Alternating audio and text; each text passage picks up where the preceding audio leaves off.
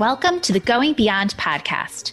I'm Randi Zinn. I'm an entrepreneur, wellness expert, author, and the founder of the Going Beyond movement. I'm constantly exploring how individuals can make the most impact on a daily basis.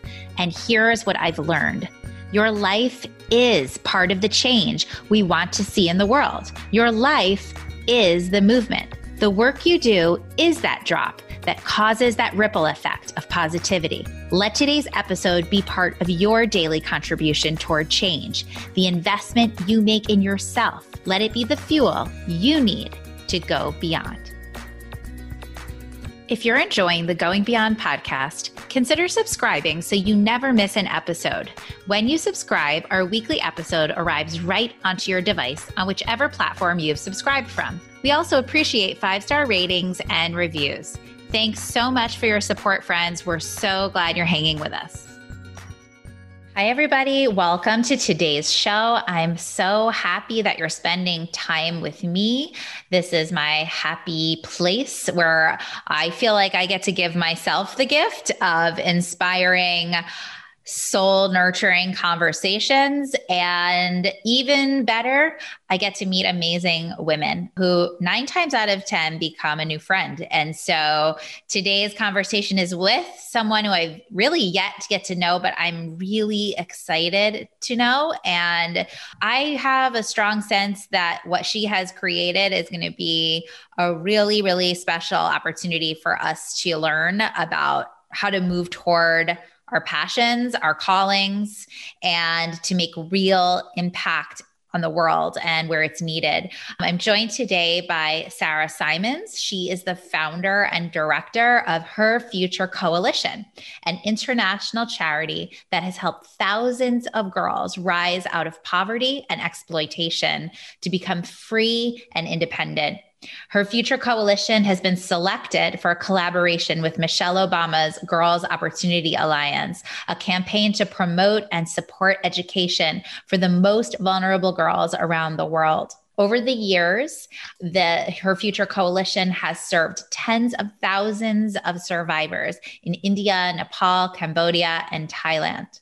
Most exciting to Sarah is the fact that survivors who joined the program only a few years ago are now managing the programs, working as trainers and mentors to newly rescued girls she could not imagine any future at all when they were living in brothels. And now their dreams are limitless. And that is truly what we would hope for any girl in the world. So, Sarah is also, as I've just learned in our brief introduction to one another, a mother. I never avoid that part of the conversation of two college age young people, her son and her daughter.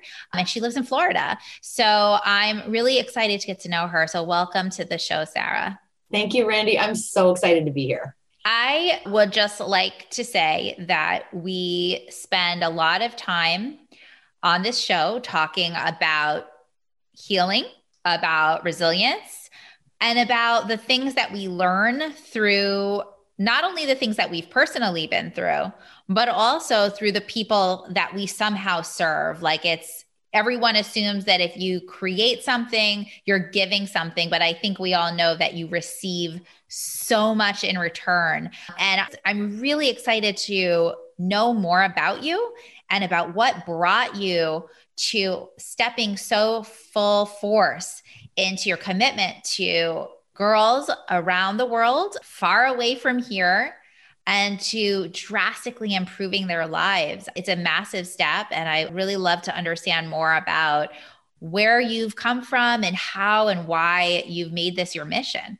Wow, there's so much in what you just said. I can't wait to dig into all of it. I guess I'll start at the beginning. How I got involved in it was extremely unexpectedly and a little reluctantly, perhaps initially, because I was on a completely different path. My kids were really little and I lived in Cape Cod. My husband was an investment banker, and I had a job as a composer and performer of music for film and TV. In fact, mostly TV and mostly soap operas. And almost always the love and death scenes of soap operas because that's what my music was kind of all about. I have Very- to tell you, Sarah, I did not expect you to say any of that. I'm laughing because I'm like, this is the beauty of life. Like you can be writing music for soap operas and somehow end up doing what you're doing now. So just a note to listeners, like your life can take many paths. it really can. And I seriously thought, Randi, I was like, I am on this path. Like I am pursuing my music. It was already my second, you know, chapter because I had done music. I was in a band and you know, toured around the country and had record deal and did that for like most of my 20s and into like just in my early 30s. And then I, you know, was tired of being, you know, in a bar at 3 a.m. and being the oldest person there. So I was like, you know, let's have a new chapter. And I wanted to have a family and, you know, wasn't suitable with the lifestyle I had. So then I, you know, got into songwriting, which was fantastic. It was like a way to use the same passion and talents and, and also be able to have the family life that I was ready for at that point. So when that I got that going, I was like, this is great. I am on this path. You know, these kids are tiny. I'm like consumed with all this stuff and you know we're doing great like moving forward. And you know very like kind of i'm always very monofocused. So i really wasn't expecting this next complete transformation into something completely different. It just was not you know in my playbook at all. But i think part of it what came out of it was my mother had died and she was pretty young. She was 60 not even 60 and she died very, very quickly of cancer, like just in three or four months. And she had come back from England. She'd been living in England, where we're all originally from, and she'd come back to help me with when my daughter was born. And so she we'd been like extremely close and you know, every day together with the kids. And it was magical. It was wonderful. And, you know, lasted just a couple years and then cancer and and very suddenly and for me extremely traumatically died. And I was extremely grief stricken and also very overwhelmed now with these two little kids and deeply in my grief. And my kids were two and one when that happened. So I think the fact that this very tragic event had happened for me kind of, you know, there's this there's this Jewish saying that when your heart breaks, the words of God can fall in. You know that what I'm talking about, right? It's oh like, oh my God sitting here having like a moment. So, listeners, just so you know, Sarah and I are looking at each other on video. So, she saw my face. So, just to say, I also lost my dad very unexpectedly in an accident 15 years ago when he was mm-hmm. when I was 25. So, immediately I'm resonating with one part of your story, which is that death and loss and trauma is transformational and will totally take you in another track of your life. So, I'm feeling you there very deeply. And then the other part is when you just made reference to that quote, that was a quote that I lived by. And I read it in a book that my rabbi gave me that was all about a Jewish approach to healing and grief. And the quote, the way I always heard it or read it was when your heart is broken, God floods in but it's the same thing that you're saying. So that's amazing. We're already besties and it's happening. Go ahead. What was the book? I don't remember. Geez. It was about grief and loss, but it was from a Jewish, you know, perspective. Perspective. And there's also this this Rumi poem and and it's the wound is where the light comes in and really, you know, kind of saying the same thing. So for me, it really had been it was because of that life changing event that I think I was open to this life changing, you know, or transformational journey. And all these kind of crazy, miraculous things actually happened. Do you want to hear them? Of course, I want to hear about the crazy, miraculous things that happened. I don't usually share them, just feels like the right thing to do. So I'm going for it. What happens here on this show, Sarah? Like crazy, miraculous things where guests say, I don't usually talk about this. Perfect. Okay we're all in, all of us together, your listeners and us, and we're going to. So, what actually happened was it was my mother's birthday just a few months after she passed away. And you know what that's like that first birthday, that first holiday. And so, I thankfully had a babysitter because I would have been a crap mom. And I didn't know what to do with myself. So, it was like, a typical spring day in New England, like sheet rain and like super gray. And it was like, okay, perfect. This matches my very dark mood. And so I was just driving around Cape Cod and periodically I would just have to stop in some parking lot and cry. And I was just really just super down and really feeling like I wasn't making, you know, any progress in recovering from my grief or moving through my stages in any way. So finally I stop at this one in this one parking lot and I was, you know, had been in the habit of talking to my mom every day after she died and before, and talking to God every day. But that day, I was just feeling like uh, so despairing, and I did like sort of mad at them and not wanting to talk to them and feeling kind of hopeless about it. So I decided to talk to another person who had died, which was a much older grief and was a young man that I had worked within a program for homeless youth that I worked at in New York City some years before. And he had been murdered at age 17. His name was Philip. So I was like, Philip, you know, you've been up there longer. Like, put in a word for me because this woman is just like going down. I'm just really not seeming to be able to work through this. And just talking to him immediately felt some relief. And, you know, went and got a donut and that was all kind of a miracle in itself, just feeling it's going to be okay, you know, just feeling that peace. But then when I got home, remember answering machines? I had one. this was like 18, 19 years ago. And on my answering machine was a message from my agent that she had just gotten one of my songs into a feature film. And it was a really big deal because I mostly just did soaps. And the f- song was called Street of Dreams, Calle de Sueños. And it was a song I wrote for Philip when he died.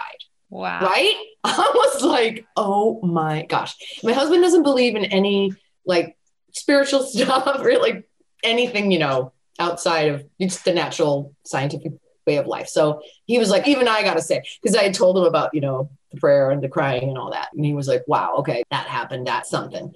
So that should have been the end of it. It really felt like it turned a corner of my grief. It was a wonderful thing. And then a few months later, that film was chosen for the Tribeca Film Festival in New York City.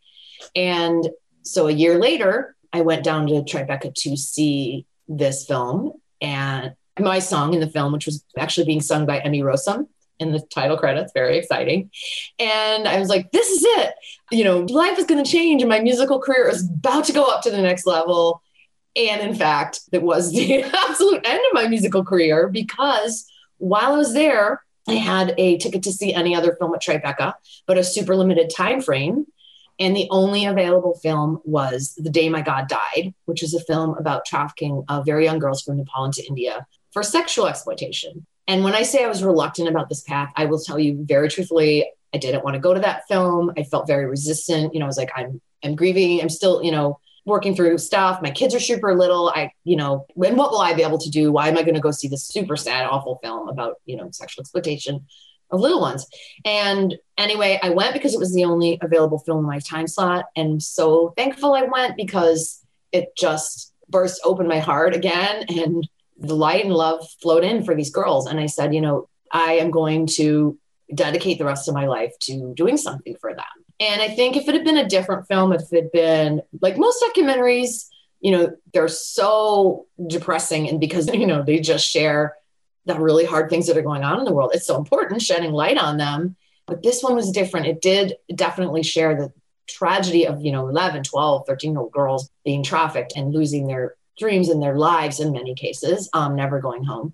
But it also showed the hope and resilience and courage of these girls and some of the people helping them. And some of these girls, like this woman Anita, she had been trafficked at about age 12 after her father died, and you know was in brothel in Mumbai for many years, contracted HIV. But she went back. She was eventually rescued and she sent back to Nepal. And she was using the time she had left to work at the border and prevent trafficking from happening to others because of the insight and intuition she gained having had that happen to herself. So that's the kind of person that was featured in this film.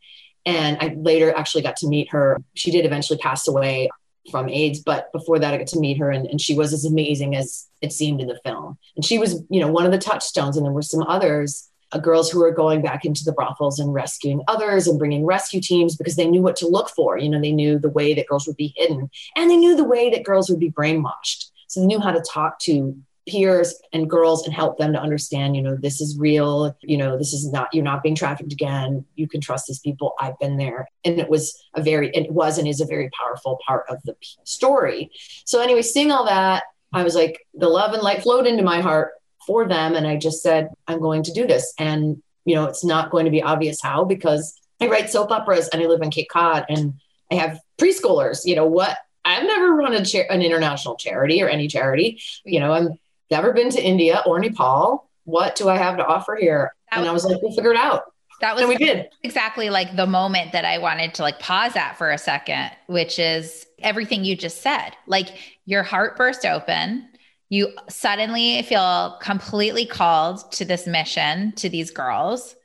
And you have like really minus all the love in the world to share and obviously the smarts but you don't technically have any of the know-how to do this thing so i'm sure a lot of people can relate to that moment because we all have those moments where we feel something but we don't have any idea what to do with it.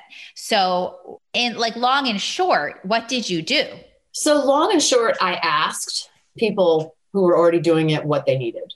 And I've really tried, and I still try to be humble and know what you don't know, you know, and coming into it from the outside, I certainly didn't want to have this, you know, white savior approach or any kind of savior, like not going to be coming in here with solutions. I'm going to be coming in here with questions and then supporting what's working and building on what's already happening in the field. And that's, you know, really remained my ethos. So I just, the first year, I volunteered for another organization called Maiti Nepal that had a, a, chapter in Boston. And I learned and learned and asked and asked, did a lot of research. And whenever anyone who was working in the field would talk to me, I would, you know, ask them what was what's working, where do you need help? And after a year, the organization I was volunteering with invited me to come and visit their shelter in Kathmandu, another eye-opening, life-changing, transformative experience. And I went and I asked the people at that shelter and a couple other shelters I visited on that trip, you know, what can I do? What can I help you with? Whether it's, you know, fundraising, which is obvious, you know, I thought that would be it. Or, you know, you need me to like, you know, take out the trash. I'll, I do not care. I'll just like what's working and where do you need help and support? And all of them said, we really need help and support around finding long term economic alternatives for the older girls. And by older, I mean rescued at 16 plus. And they, you know, may find it difficult, often found it difficult to go back and start kindergarten again if they hadn't had any kind of earlier education.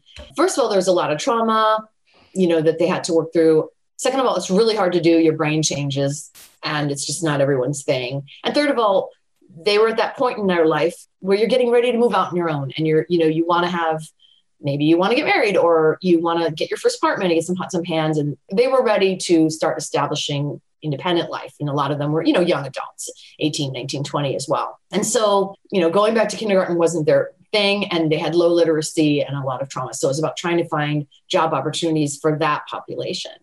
So that's where we started. And we started very very simply which was just to take the handicraft products that girls are making at these different shelters and bringing them back to cape cod and selling them at house parties you remember when house parties had their little renaissance, you know, early 2000s, mid 2000s, you know, like, or 2005, 2006. And we just happened to kind of hit that moment, which was great.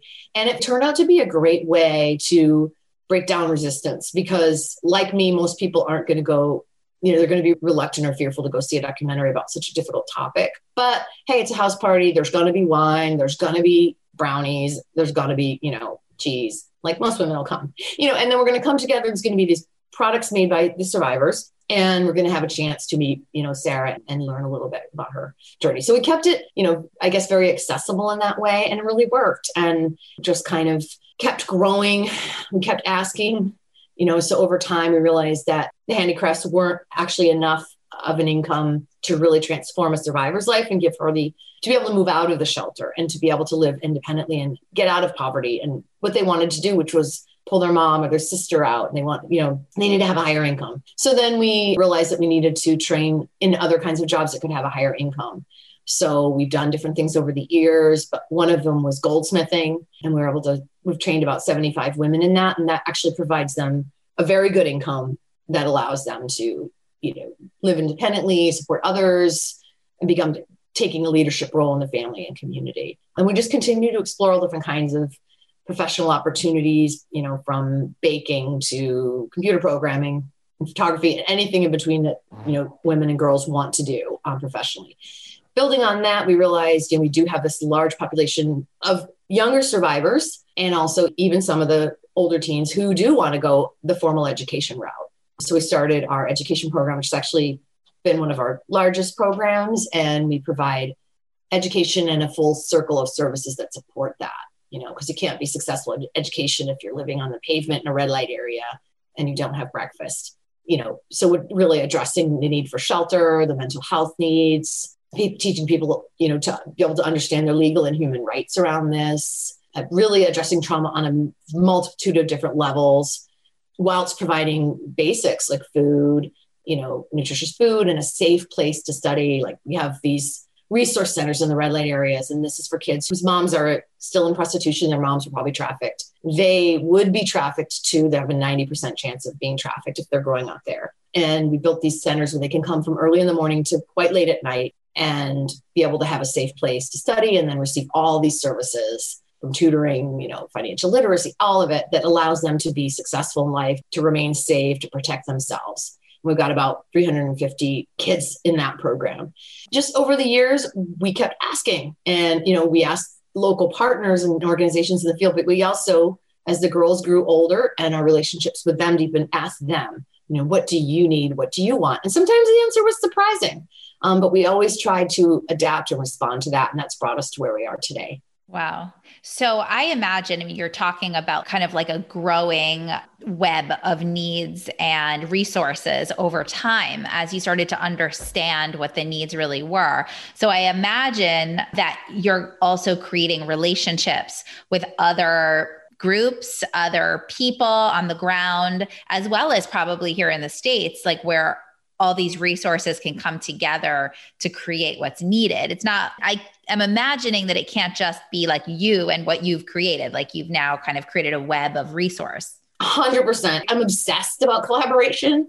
And I actually think whether it's trafficking or any other, you know, major serious social problem, you will not no one person's going to fix it. No one organization is going to fix it, even if it's a big giant organization, but certainly not, you know, smaller grassroots ones everyone has there's different needs and people have to come together to you know address them. And for us we've done almost everything really everything in close partnership with local organizations. Like that red light program you know with a group that worked in that community for a while and had developed you know relationships with the parents. You know another program is in the slum community. And there's local partners working in all those areas you know, we don't conduct rescues. We work with groups that conduct the rescues and we start working with survivors at the point of rescue. Other people work on their legal cases and helping them to, you know, get their legal rights taken care of or repatriation. So there's all these different kind of ways of approaching it. And I guess that's what gives me hope, you know, for this issue and other issues that people want to get involved in that, you know, there are many, many approaches needed. So whatever you've got to bring to the table, you know, you could find a place where that's the need and where you're passion and gifts meet the world's need is going to be a different place. And I've seen approaches where at first I was like, hmm, that's, you know, I felt, I felt skeptical and they end up working for some girls. So let's, you know, I now know I don't compare myself like, oh, those people are better than me. They're doing better. You know, that's such a waste of time. Or there's going to be girls who are needs are met by our approach and by other people's in their approach. It's like we need it all. Right. Well, we're all like human beings and we all vary in what works for us and you know what needs are satisfied. I'm curious, Sarah, because you know, we're obviously spending so much time right now looking at, you know, here in the States, we're looking at COVID. Well, around the world, we're looking at COVID. We're looking at the election, politics, all of these issues. But you know, we're talking about the lives of girls on the other side of the world why does this matter so much? Like, why should we be paying attention to this? Why should we be thinking about supporting the betterment of these lives? I think that we always have to pay attention to the most vulnerable among us. You know, and they, there's a saying like, if one man is enslaved, then no one is free. And I feel like, you know, the most vulnerable people in our world right now are girls. And I don't think we can progress as a society as half a people. And I think we have to address all the people, the women and the men, the, you know, the people of color and the European people. Like we have to move forward together as an entire society, or we can't. I feel like we're going to stay stuck and we can't move forward at all. So I think it really does, it serves us all when we see ourselves as a global community and when we come together to move forward. COVID has, it's been hard on everyone, of course, like challenges right around my neighborhood in my town. But for people who are already vulnerable, it's been devastating. You know, I think for The girls that live in shelters, they've been okay because the shelters, you know, had some food stockpiled, had some money in the bank. But for girls who live with their parents in the slums and red light areas, you know, people didn't even have a can of food or a bag of rice when this started. Lockdown was announced very suddenly. People didn't have any food, like never mind worrying about toilet paper or, you know, it was like zero food. And there was an extreme risk of starvation. And immediately, you know, parents started sending girls out to beg. I mean, they had no choice. They were just in desperate situations. So we are very thankful that our donors and community really rallied and we were able to provide quite a bit of emergency relief to prevent you know that from continuing and prevent anyone from starving or being trafficked so so thankful for that but we're not a relief organization it's not you know normally what we would do we're into this long term like deep approach. So i think but the need was and is alarming. You know families that were living on maybe three dollars a day for the whole family of six and now it's a dollar. Like imagine you were already so marginal and then what little you have is gone. And then there's this huge it was terrible. There's this big typhoon that came through or cyclone sorry. And i think it's the same thing as a hurricane. I'm still trying to figure it out. But anyway this big weather event came through and these kids were watching like their two possessions floating away you know down the alley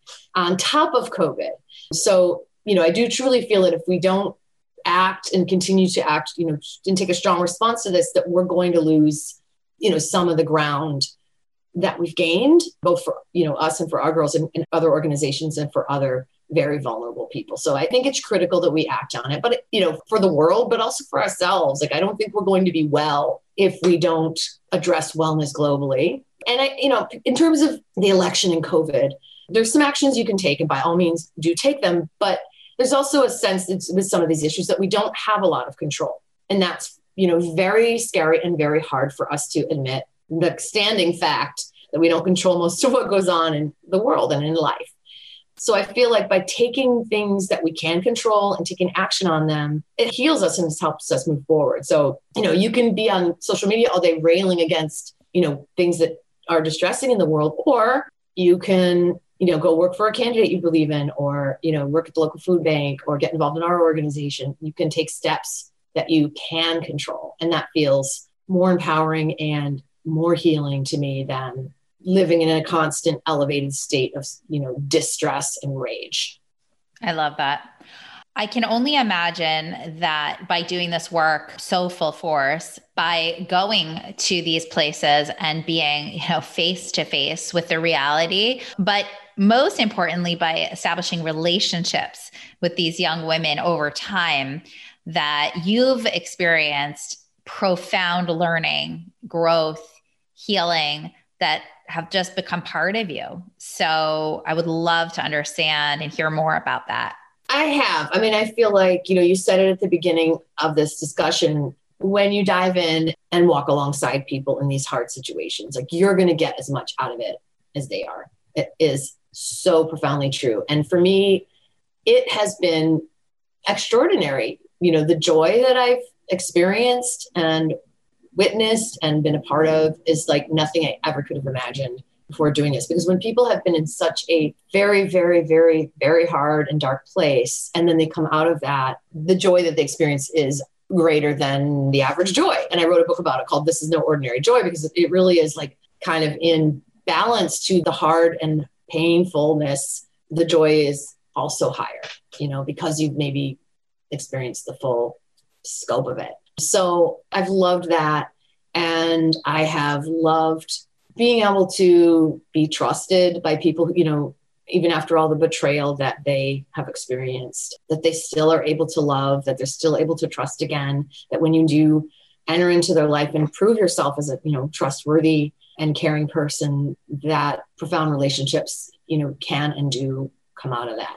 One of my very most special, I mean, they're all so special, but someone that I'm especially proud of right now is Anjali. And Anjali is a Nepali young woman. She was trafficked at age 12 from a small village in Nepal into a brothel in Calcutta. And she was there for a couple years and then rescued. And I met her very shortly after she was rescued. And we've been walking together ever since. She is a daughter to me in every sense of the word. And we've just written a book together. And it's called Standing in the Way. It's coming out January 11th, Human Trafficking Awareness Day. And, you know, she, unlike many of our girls, really don't want to publicly share their story. And, you know, there's a lot of stigma around it. And also, they need to focus on moving forward and what's ahead for them and not what's behind. Anjali's a little different because she wants to go back to her village and open a school and a trafficking prevention program there. And in order to do that, she feels that, you know, she kind of needs to get it out there and be pretty open and honest and public about it so that, you know, she, she can raise money for the project, but also when she goes back into the village to take a strong stand, like, this is who I am, this is what happened, and I am a survivor and I'm not going to let this happen the next generation.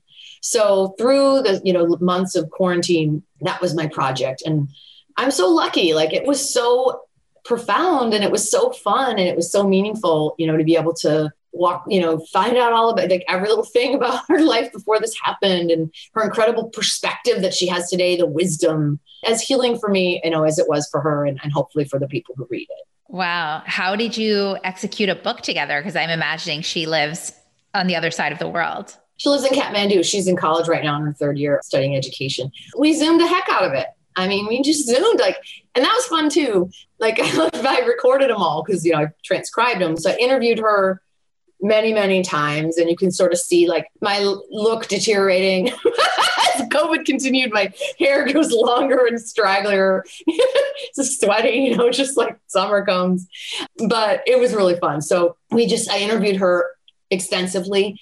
She didn't want to spend a lot of time talking about the time in the brothel. Understandably, we had, but she had shared things over the years with me, and I had those. And I also used, you know, other girls that I talked to and my own knowledge of the situation to kind of pull that section together. But it's mostly not about what happened there. It's mostly about the vulnerabilities that led to her being trafficked, the, the circumstances, the root causes, and then the healing journey what happened after and you know her going on to develop this beautiful dream and so we also interviewed about eight people who were involved in rescuing her and involved in you know sheltering her and helping to return to her to return to nepal and so their stories are woven in as well because we wanted to show too that like you know wherever you're hitting this from you know some of those people are nepali some are indian one's american i'm you know american so like just wherever you're coming to this from that you can play a role in someone's life there are many different ways, as I said before, to enter into this. And all these people did. And so they're the angels kind of, you know, weaving through this. And then, you know, the end is her, you know, getting married and having a little baby and buying the land. She bought the land this summer for the school. So it's moving forward. It's happening. Wow. I love that. You know, I take more pride in that than in anything I've done because it's like just being able to like help one of these girls to accomplish her vision. It's incredible. And I get to do it every day in different ways. One of our girls, as you mentioned earlier, got to interview Malala and Michelle Obama for International Day of the Girl. And her dream is to be a photojournalist. She really wants to come to the United States to study. And I feel like, you know, getting that byline in Teen Vogue is, you know, a nice step on her on her journey. It's, it was huge for her and it was huge for us. And another one of our girls took the photographs and she got a photo credit in Vogue for that. So they do amazing things every day. And for someone else, it's simpler. You know, I just moved out of the shelter and I moved into my first apartment and, you know, we get to go over and see their apartment. It looks just like anyone's first apartment. You know what I mean? like stuff's on the floor and, you know, they're figuring it all out. It's awesome. I think what you point at when you say that is like, it looks like anyone's apartment. It's like we mm-hmm. forget living the largely, not that trafficking does not happen in the US, it does, but we live such privileged lives, most of us, in ways like we can't even totally see that we forget that these young girls, like as you said before, we are one of them, they are one of us. Like we could be them. And so, yeah, they are just like, quote, regular girls, and they should be allowed to be. And they just happen to thank god be able to become extraordinary through this amazing support that you know you and these other organizations are able to give them.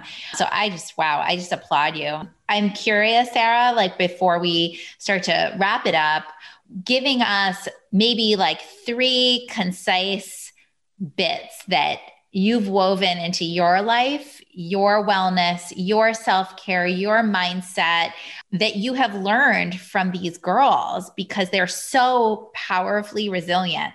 So I can only imagine how that must rub off on you in your daily practices and daily ways of processing your life in the world. So it definitely has. It's like given me a whole new, yeah, spiritual practice or perspective. So it's hard to pick just three, but one of them is the biggest thing is making a conscious decision to leave the past behind. And obviously, it doesn't mean you don't work through it, you don't, you know, process it, you don't feel your grief and loss that they obviously have a lot of, and you know, it needs to be periodically addressed. But they are not dropping anchor there. And you know, I've seen remarkable recoveries and I would say that like 95% of the girls go on to make a like a really good recovery, you know, in their mental health and in their life and able to rebuild a good healthy life if they're given, you know, these supports. The ones that don't, it is an inability to, it's that you're still in the brothel in your mind and you're using yourself over and over and over again by reliving it. And it's for us who have had a much lesser levels of trauma, it's still really hard not to get stuck in past resentments, right? It's like, this is a journey, you know, and a process that I still struggle with. And like, oh, this happened. You know what? This person, why didn't they like me? And, you know, kind of like whatever this person did or said is nothing compared to me saying it to myself like 5,000 times over the next years, you know? So, what I've really learned from them is like, make the decision to forgive, not for them, but for you, and make the decision to not hold on to a hot coal, which is, you know, holding on to herself, not to ruminate.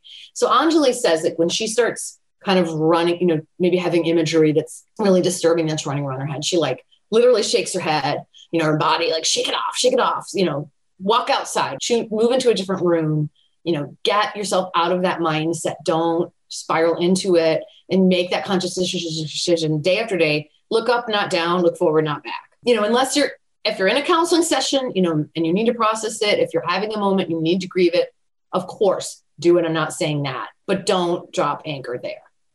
That is number one. And another one is what stands in the way becomes the way. And that is from Marcus Aurelius and also is inspired the title of the book I wrote with Anjali, you know, standing in the way. The things that happen, let's just say in her case, these terrible things happen. We wish they wouldn't happen we would wish they would not have happened to her or to anyone, but they did. And, you know, what can you take from that? Like, it doesn't mean, you know, everything happens for a reason. I don't believe that, but let's find a reason. Let's make it worth it. Let's, you know, take something that was horrible and turn it into something beautiful. And that's what she's doing with her project and what other girls are doing in each of their own individual ways. Like maybe through being trafficked, some new opportunities came their way you know, for education and professional that they wouldn't have had, you know, and obviously it doesn't equal it or anything like that, but it's just let's allow things that have happened. Let's find if there's something that we can take strength from and have that become our way forward. And finally, I use this a lot like, let's see what love can do. Let's not give in to despair, you know, with COVID, with our election, with trafficking, with hunger, with gender based violence of all kinds this is a situation I've seen when you shine a light on it, when you intervene, responds really positively, and great change is possible. So I refuse to be hopeless. People are like, well, there are millions of girls. Okay, but let's knock them down. Let's knock it one by one here. Let's see what love can do in this situation, in this person's trauma, in this social trauma. And let's give it a minute and absolutely not give in to despair. Nothing and no one is beyond help. Wow. So, so powerful. Thank you for that wisdom. I think we can all benefit from it. And I think we know deep down that this is not just ideas, but this is truth. So, wow, I'm so honored to have been able to listen to your learning and the work you're doing in the world. Before we go, Sarah, please tell us how listeners can follow the organization, contribute, get involved, and um, anything else you want us to uh, be tuned into, whether it's the book or anything else. Thank you for asking. Please engage with us on social media. And it's Her Future Coalition or at Her Future Coalition or Her Future. You can find it. Our website is www.herfuturecoalition.org. You can find out a lot more information there. The book Standing in the Way is coming out in January on Amazon. And I would just invite you that if you felt, you know, touched by anything we talked about today, and whether it's our organization and this issue or something else that you've been really called to do, do it. You know, step into it, dive in, and the next step's going to be revealed for you, just like it was for me and for all of us involved in this organization. Thank you. You're truly a model of what it means to step in. So I'm honored. Thank you, Sarah, for sharing your story today with us. Thanks for deeply listening. You got it. And listeners, thank you for deeply listening. I do not take your time for granted. I value the time that you invest in yourself, which I hope is what this podcast provides you. If you enjoyed today's conversation, please share it.